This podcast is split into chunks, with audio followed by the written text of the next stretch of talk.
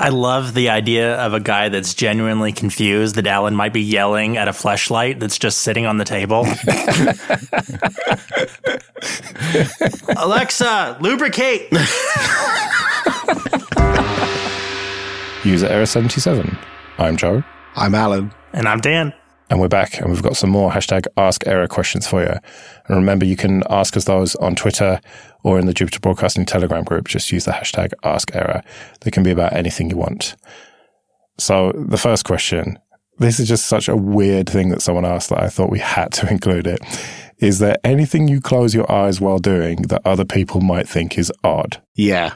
Uh, when doing percussive maintenance, such as uh, hammering a nail into a wall, I often, I, I often think I'm looking at the nail and then when I hammer it, I don't remember actually seeing the hammer hit the nail. I'm pretty sure I blink at the point when I hit the nail. I think that's called flinching. Yeah, but I do it every single time and I know I'm going to hit the nail and I do it every single time. I mean, that's only one example. There are, there are others. Like, do you ever find yourself doing repetitive behavior when you're driving down the road? Like, I don't know, tapping the steering wheel in time with going over cat's eyes in the road or. Are you going to tell me that you close your eyes while you're driving?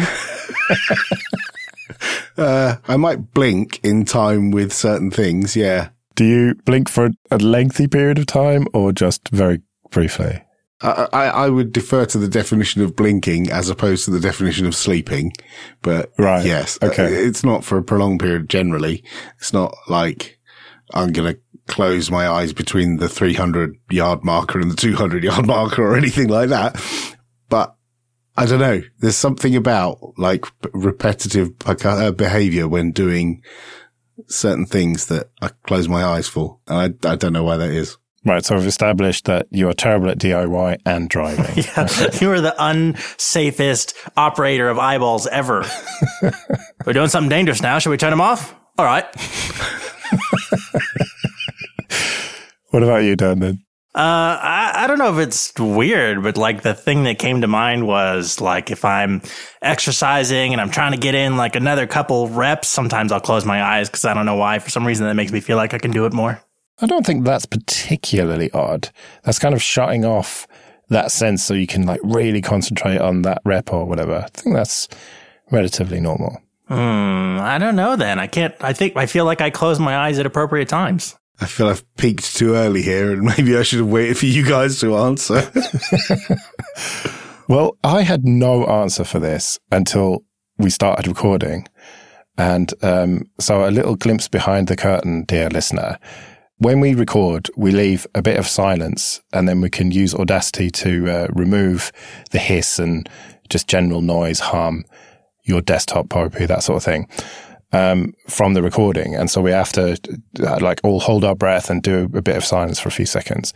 And I always close my eyes during that, um, which I've come to realize is slightly odd. Yes. Yes, it is. Why do you need to close your eyes? Is your is the air going to leak out through your eyes or something? yeah. No, what it is, right? It, it links back to when I'm doing a really tricky edit. Um, and if I really need to concentrate on what I'm listening to, I close my eyes. And that by shutting off that one sense of vision, I'm somehow able to listen better. I don't know. It's obviously not true, but it just somehow tricks my brain. And so I think it's that. It's because when I, I lean back in my chair, hold my breath and close my eyes, listening for any weird noises of pipes creaking and stuff, just so that I know I've got enough silence that I can do the noise removal. It sounds like that thing of like, uh, oh, I, I got to park, so I'm going to turn the radio down. Yeah, I always pause my podcasts when I'm coming up to like a complicated junction that I'm going to have to really concentrate on. This sounds exactly like me driving. This is just normal. Yeah, much like you're blinking, eh? What's your biggest or most significant tech blunder? What is a tech blunder? Uh, good question. Well, I'll give you one, and then you can decide whether either of you have done something which qualifies as a worse tech blunder than this. Fair? Fair. So I used to work for a large company, and that is a tech blunder. Uh, yes, uh, we used to used to have a lot of um, SAP systems and Oracle databases, and there's a, a, process that's part of Oracle that's very important. And if that process goes away, basically the database goes away. And I was SSH'd into the wrong machine at the point when I killed a process and I managed to take down the production Oracle database for this very large company. And as soon as I did that and I looked at my screen and I got that horror of, oh, holy shit, I've absolutely buggered the production system, which is quite a, um, a piece of work because it means someone somewhere is going to have um, a bad day trying to bring this thing back up and lots of people around the world aren't going to be able to do their job for a few hours or maybe a day. And so I had to fess up and I just turned around to my line manager and I was like, um, I've just killed the listener in production. And he went, what? And I was like, I was doing it in QA and I did it in production. I'm sorry. We need to fix this. And then loads of red lights started going off and people started coming around and chasing us. Um, because it was, yeah, a bad day. So that's, that's probably my worst tech blunder is killing the production system for a very large company, I think. Yeah, that counts. Man, I think you won. I think like the worst thing I've ever done is like downloaded too much porn and fucked up a you know, fucked up a laptop. So those were the Windows days. Well, I remember back in my Windows days, I deleted a partition that contained all of my data accidentally while I was trying to install Windows. And as soon as I did it, I was like, oh, fuck.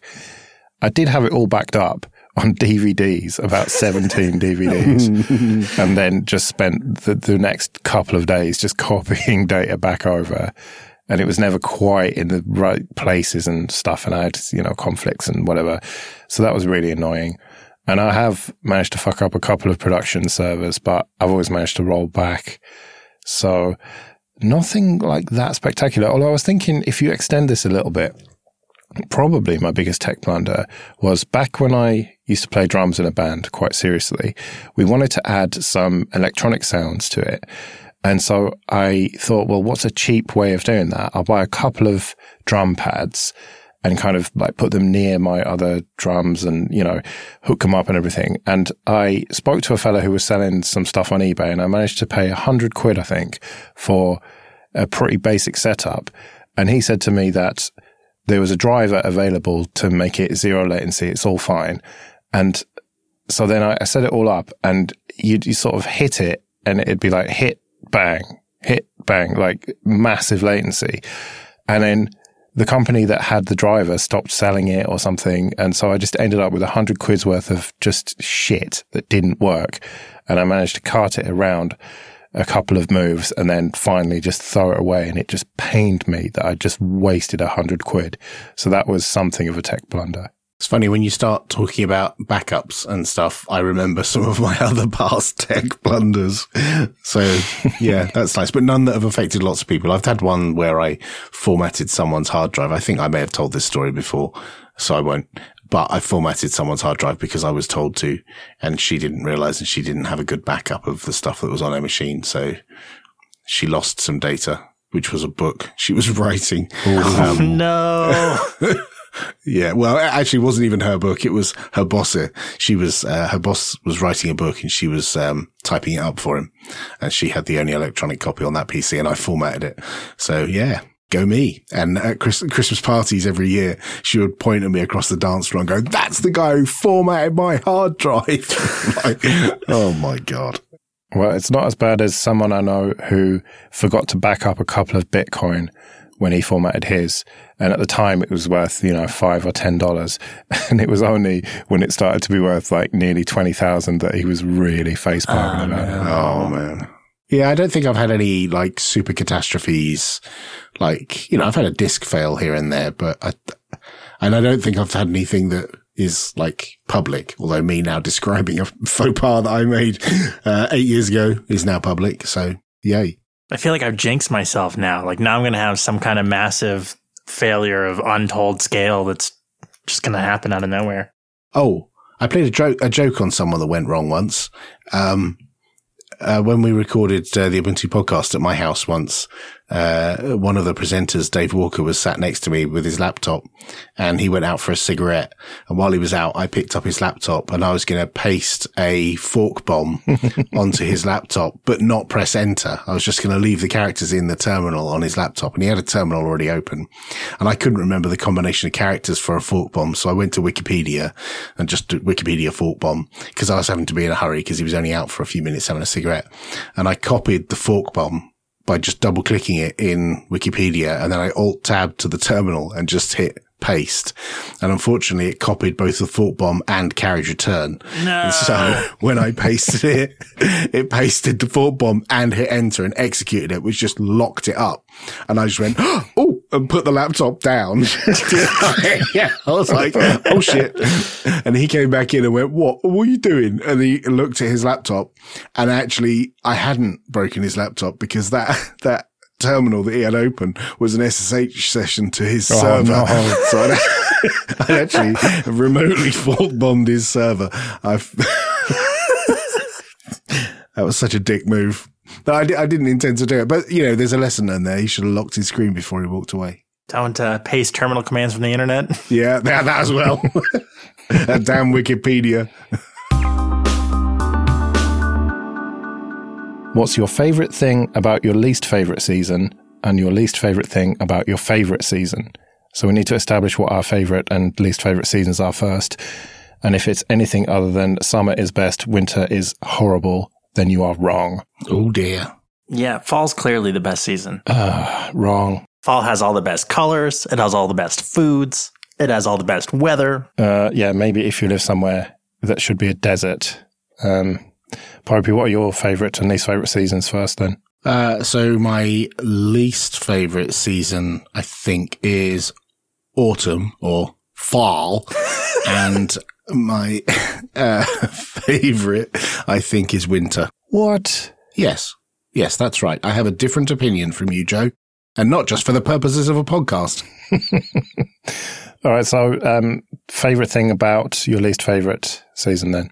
Chestnuts and horse chestnuts is basically the best thing about autumn because you can make conkers and have fights with people uh, with conkers on the end of string and fight other people who have conkers. That's good. And you can also roast chestnuts and they start falling in fall. and so roasting them is delicious. So eating them and playing with them good things. You didn't want to go with like pumpkin pie or like all the seasonal beers or like pumpkin pie doesn't exist outside America. It's an America only thing. No, nobody else yep. has heard of that. It's like Is that true? Yes, it is totally true. That is horrible. I'm so sorry.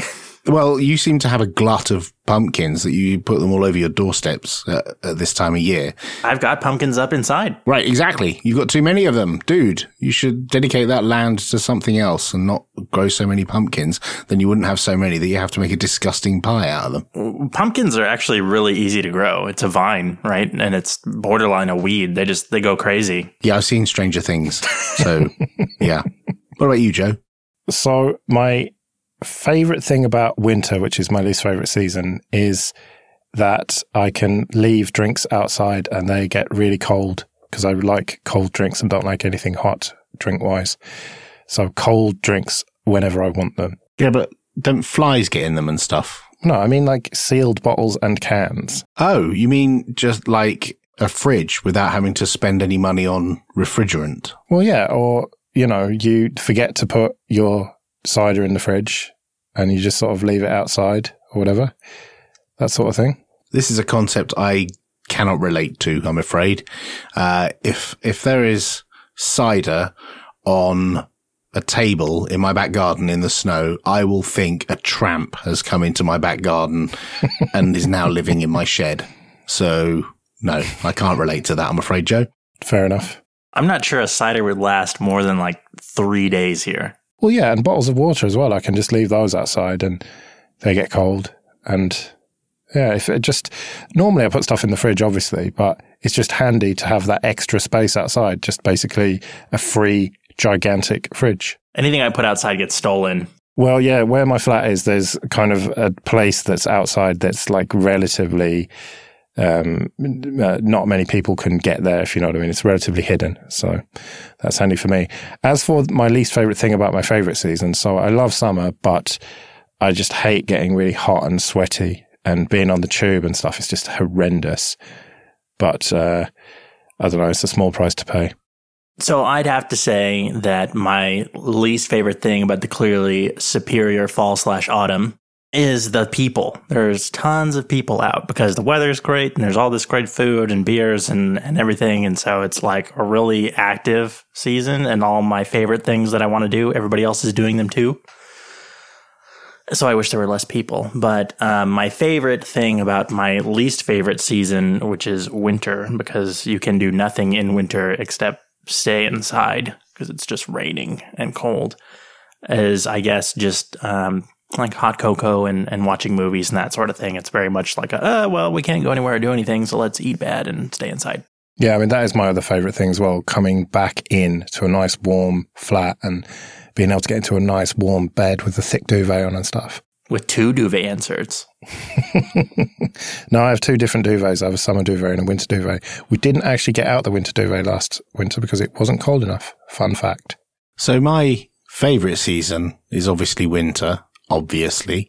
And uh, the least favorite thing during winter, I think I would have to say, is having to scrape the windscreen of the car in the morning.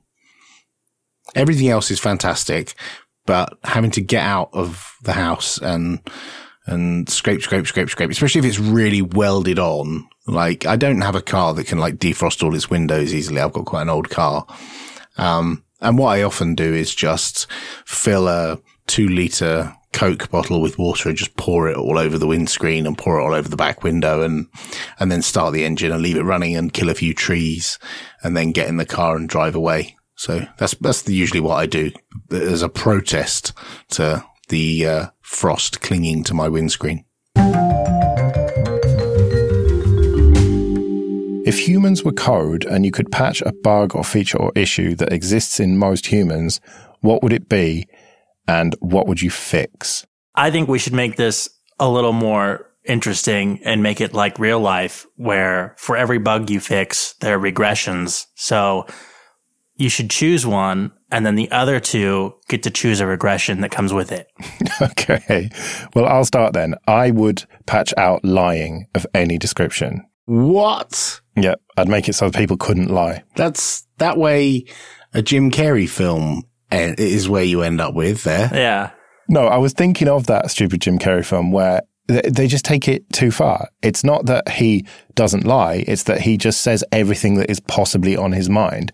And that's not, you're not lying by not saying things, but just either tell the truth or shut the fuck up, is what I'm saying. So that's the exact regression that I would pair with that is you have to narrate everything that you are doing and thinking.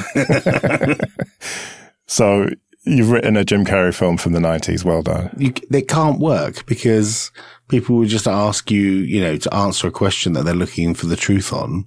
And by not answering, you're, you're clearly, you know, admitting guilt or knowing that you can't tell the truth. I'd rather not answer that. Thanks. You're going to get very bored of saying that phrase over and over and over again. I'm not sure about that. I quite like the capability of lying because that way means we can have fun and tell stories that because if there was no lying, you'd never embellish a story. And one of the best things about stories, telling them over and over again, is they get better over time with embellishment. And if you can't lie, then you can't embellish a story. And I think that would lose something from culture. What about comedians? Oh, I was on my way here. No, you weren't. Uh, ah, my wife. No, she isn't like you would just eradicate so much from human culture by removing lying. So I, I don't like that one. No. Do you feel like all forms of untruth are lying though? Is that really what we define as lying or do we really mean like lying to be misrepresenting things with like a malicious intent? Or if it's not malicious, is it actually, are you really lying about it or is it just? So long as you know it's not the truth. If you, if you internally know that the thing you're saying is not factually accurate and you're still saying it anyway, then you're totally, it's a lie. It's just like saying Father Christmas exists is a lie. It's not malicious. I disagree. I think we've been over that. Yeah, I know you were going there. Yeah, we have been over that, but it's arguably okay. It's not malicious, um, uh, and and ni- neither is the comedian on stage telling a story, you know, about his mother-in-law. That's not malicious, but it's it's humorous and it's entertaining and it's cultural, and we'd lose that. Yeah, but we'd have no uh, lies on the side of buses, though, would we? That's quite, you're you're patching one specific problem. That's a very niche use case. Most of the time, when you're fixing bugs, you have to look at the greater impact, the greater good, and the needs of the many, not the needs of the uh, 17 million.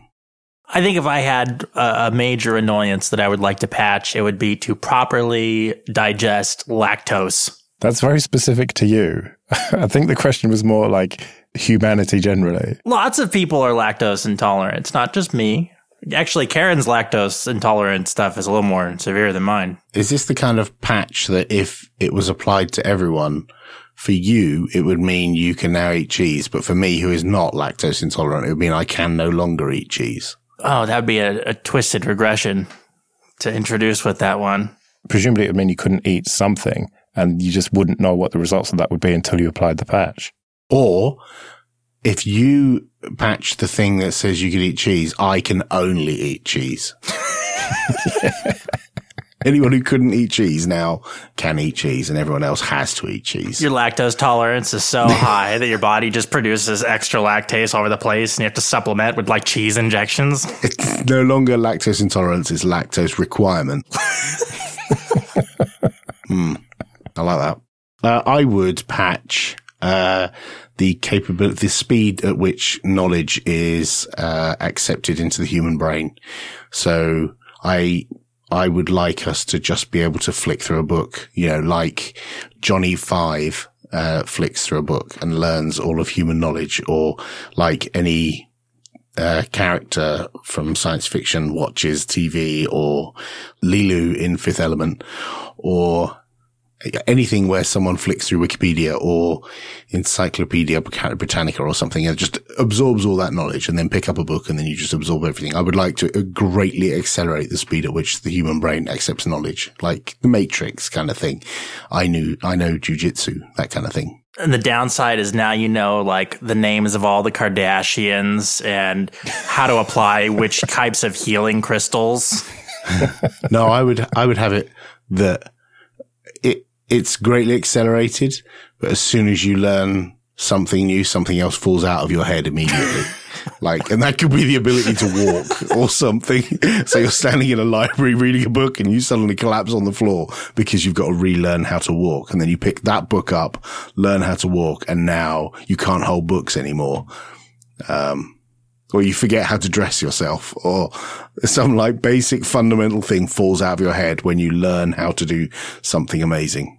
Would it apply to audiobooks and stuff as well then? Yeah, I, I guess it, whatever means the information is coming into your head, whether it's flicking past your eyes or you know, you're listening to it or whether you're flicking through a book or whatever it might be, or if you're blind braille, uh, that would be funny. You like a blind person is like able to imbibe a book super fast, but then that pushes out the ability to do braille from their head. that would be that would be really callous, I think. Well, the fingers certainly would be. Groan.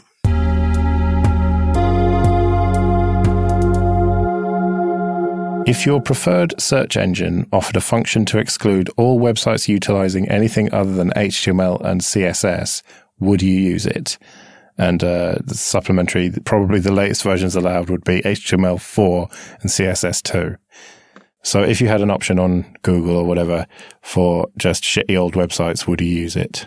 Are there websites like that that exist still that don't even use HTML5? Absolutely no features of CSS3? Uh, yeah, the archived sites that I have, actually, they probably have some HTML5 elements. That doesn't even include like border radius or anything, right? Like CSS two, that's pretty old school. Um, so you could install like NCSA Mosaic or Netscape Navigator or Nine or something like that and surf the web and know that you're only going to be able to view a certain set of websites. Yeah, but things would be broken, right? Whereas this search engine would only serve up results that would work in an old school browser like that. I guess being part of a search engine is one factor, but a lot of people actually type the URL in. I mean, obviously a lot of normal people don't and they open Google and then type in Gmail and then hit the first result in, in, in the results list, which is actually Gmail when they could have just typed gmail.com in this. I realize you're, you're focused on normal people there, right? But yeah, if there was something that could filter everything I try to go to in the browser, I think it would make the web like 1999 and really rubbish. Yeah, like so our our new blog is a static site that has like only a couple lines of JavaScript in it and I think that's great. It's super fast and like it doesn't have all kinds of extra junk that you don't need, but it totally uses like a ton of features from HTML5 and CSS3 in order to do that and still serve up like a useful website. I would use it occasionally. It'd be a nice option to have. I wouldn't want it to be the default, but when I was uh, at OggCamp recently, my hotel, the free Wi-Fi was terribly, terribly slow, like 100 kilobytes a second or something. And that would have been very handy for doing research and stuff then. But I think when I'm at home with a decent connection and a fast computer, then I don't really need it, quite frankly. Right. And the modern web is hideously huge. Like the, any modern web page you go to ha- delivers a, an absolute crap ton of assets to you and it's awful, but it's not likely to change anytime soon because most of the people viewing those sites have multi megabyte internet connections and smart devices that have multiple core uh, CPUs and loads of RAM, right? So how do you, how do you like even get people to want to make their websites leaner and make them want to make older standard like protocols work? What's the incentive there for anyone to do it? Well, you know what Google's doing, right? They're going to deprioritize uh, web pages that, that don't use AMP or whatever. Yeah, exactly. I mean, we're essentially talking about at least the early versions of AMP here. Which is crazy because sites don't need AMP to be fast, but they're going to make you use it to appear at the top of Google, which sounds really dangerous and bad to me.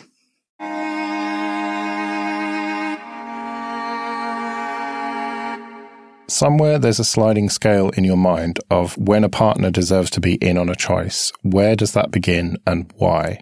So you're not going to go out and just buy a car without consulting your partner. But if you want to buy a chocolate bar, I think you can make that decision on your own. But somewhere in the middle, where is that point? I don't know, actually.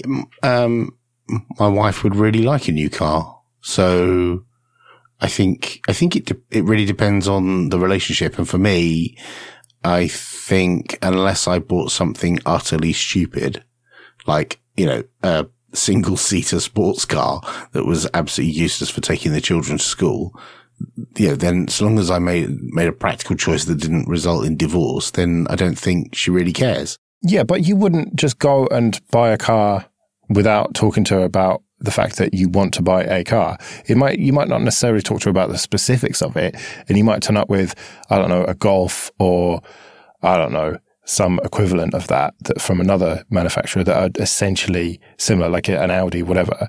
Um, but would, you wouldn't just go and buy a car without any discussion. Not without any discussion. I mean, yeah, sure. Okay. Chocolate bars, groceries, they're pretty obvious because you just need to buy those and a takeaway, you know, now and then that's okay. And then some piece of electrical equipment because the house needs it and maybe we need a new Hoover or maybe she's dropped a hint that we need a thing in the house. So I, I buy it, but so long as it doesn't bankrupt us and uh, um, it's something we in inverted commas need as I look across the room at a pile of old IBM ThinkPads. as long as it's something we need, um, I don't think it's a problem. Yeah, I think, okay. I think a car is at the far end of the scale, but I'm struggling to figure out anything that I would bring home that would be a problem. All right. What about a new laptop then? You're looking at around about a thousand quid presumably for a laptop? Yeah. And so, say you wanted a new laptop, you would talk to her about it before going and buying it or ordering it. maybe, maybe not, maybe not. Um, it entirely depends on, you know, I'm not, I'm not saying it would be a thousand pounds because it almost certainly wouldn't, but like it, de- it just depends on whether the finances in the house can afford it. And if there's no other things going on that month or no other big ticket items we need to pay for, then yeah, why the fuck not? We're both adults. This is kind of an interesting question um, because um, so Karen and I have been together for um, a little over a year now, and when we first got together, like a couple months after we got together, um, I went out and I bought myself an Apple Watch because I wanted one, and uh, you know what I buy myself is not really any of our business, right? And I can do whatever I want. Um, but now um, that we've been together for a while that there's starting to be more of an impact about these kind of financial decisions. And even though uh, we still have our separate finances and we, we, haven't quite moved to doing like a shared checking or anything like that, there's a little bit more consideration where we're thinking about like, oh, well, maybe we want to go on a trip soon, or maybe we want this for the house or that. And so there's a little bit more discussion about how we're using some of our discretionary funds. And it, it's a little bit less of like, surprise, I spent 500 bucks. But it's not just about finances, this. There are other decisions you make, like um, I'm going out drinking on Saturday, probably. And I will at least have a conversation. I'm not going to seek approval or ask permission, but I will say, um, I'm going out on Saturday. Is that going to cause any problems? And she might say, Oh, no, we were supposed to go and have dinner with these people or whatever. Oh, right. Yeah, I'd better not do that then. Whereas if it's, I want to pop to the shop to get a chocolate bar. I don't know why I've got chocolate bars on my mind. I don't need to even really tell her that because I'll be back in five. Well, I suppose I probably would, right? I'll be back in five minutes or whatever. Yeah, but that's just personal scheduling and politeness, really, isn't it? It's not, it's, that's not anything dramatic. Like we have, um, our own calendars and, you know, if there are social engagements, then I do my best not to schedule them when the kids have got like evening things like thankfully tonight, Sam's football was cancelled, so I was able to come home, uh, be, be here in time for this podcast. But otherwise, I'd have to organise things. It's not. I think I think you're kind of alluding to this this relationship where two people are completely independent citizens and they don't talk to each other other than you know wake up in the morning, say good morning, and go to bed night, say good night. Of course, you're two people who live together. You've got shared resources and shared lives. You're going to talk to each other about things, including things you purchase. Yeah, I think like Joe said though that there there is um, issues of some kind of impact beyond just financials, right? Where especially when you're talking about like social obligations, where um, it it does change to something where like we have our shared calendar now as well. So it's like, oh, well, we got to make sure that we're not scheduling things conflicting and that's something where you're not necessarily asking for permission of the other person but they are involved in that choice of where you spend your time yeah, and major life decisions as well. You would definitely talk to your partner before you change job or career or something. Uh, I think that's quite likely, uh, because it would have an impact on things like, you know, the household income and whether you're going to be commuting and whether you're going to be able to take the kids to school and those kind of things. Whereas if I decided to not edit this tonight and edited it tomorrow and then moved my preparation for Linux Action News to tonight, I wouldn't need to tell her because she, she's asleep and doesn't care. But there is a, a somewhere in the middle of those two where you cross that threshold. And I suppose what you're saying is the threshold is when it starts to impact other other people, whether it is in your family or the, the person directly. Right, exactly. If if if you go and make a capital purchase, whether it's a laptop, a car, or whatever in between, and you're using a shared account, and at the end of the month there's no money left for the other person to buy food, then yeah, that's an impact on the other person and the dependents who require food to keep them alive throughout the month.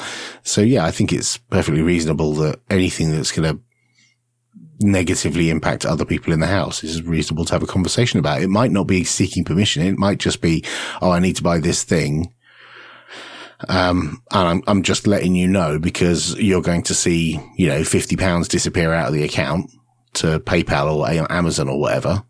Um, sure. But, I, and I, and I know people who do actually talk about every single purchase, like everything that they buy. And every meal they, they make is planned, but they're on a real shoestring budget. And so every purchase has an impact for them. Whereas I'm fortunate enough to, you know, have two salaries coming into the house and we're able to afford to just pop down the shop and buy a takeaway. Whereas a lot of people aren't that fortunate. So yeah, it, the scale, there, there's a sliding scale and where you are on the scale is really dependent upon your personal circumstances, I think.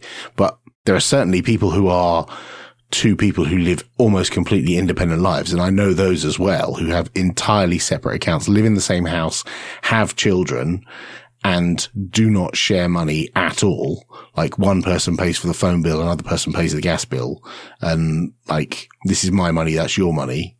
You know, it's your responsibility to, to look after your funds and I'll look after mine. I said, and that's not a lifestyle I ever want to live, but I know some people do.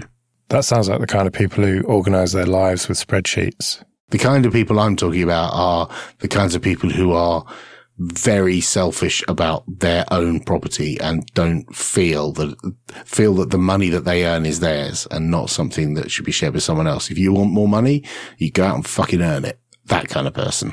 I kind of feel like that as um, our relationship continues to develop and get more serious, that it becomes more convenient to combine resources and it starts to become kind of a thing like ah, it's a pain that this thing is separated and and as we start doing more things together that it, it actually alleviates the amount of work that we have to do because we only have to do it once. We only have one phone bill to pay. We only have one you know this account to take care of and and it, it just it makes both of our lives simpler in that way. So I, I, I guess I don't really understand that kind of uh, fierce independence of like needing to have everything so separated, and and maybe having more things together requires a little bit more negotiation. But but I think in the end that I'd rather be more on that end of things because it makes my daily life simpler. Right. It, it does feel like an old school way of doing things, like giving the wife some allowance and then off going off down the pub and spending the rest, or you know, going and putting it in a fruit machine, or using it to do up a motorcycle in the garage, all of which I have witnessed. Those kind of people seem to have very ingrained attitudes about what's mine is mine and what's yours is yours. And even with someone who is their supposed life partner, which I, I can't fathom. I can, I, I can see why they get to that conclusion themselves, but I couldn't do it myself.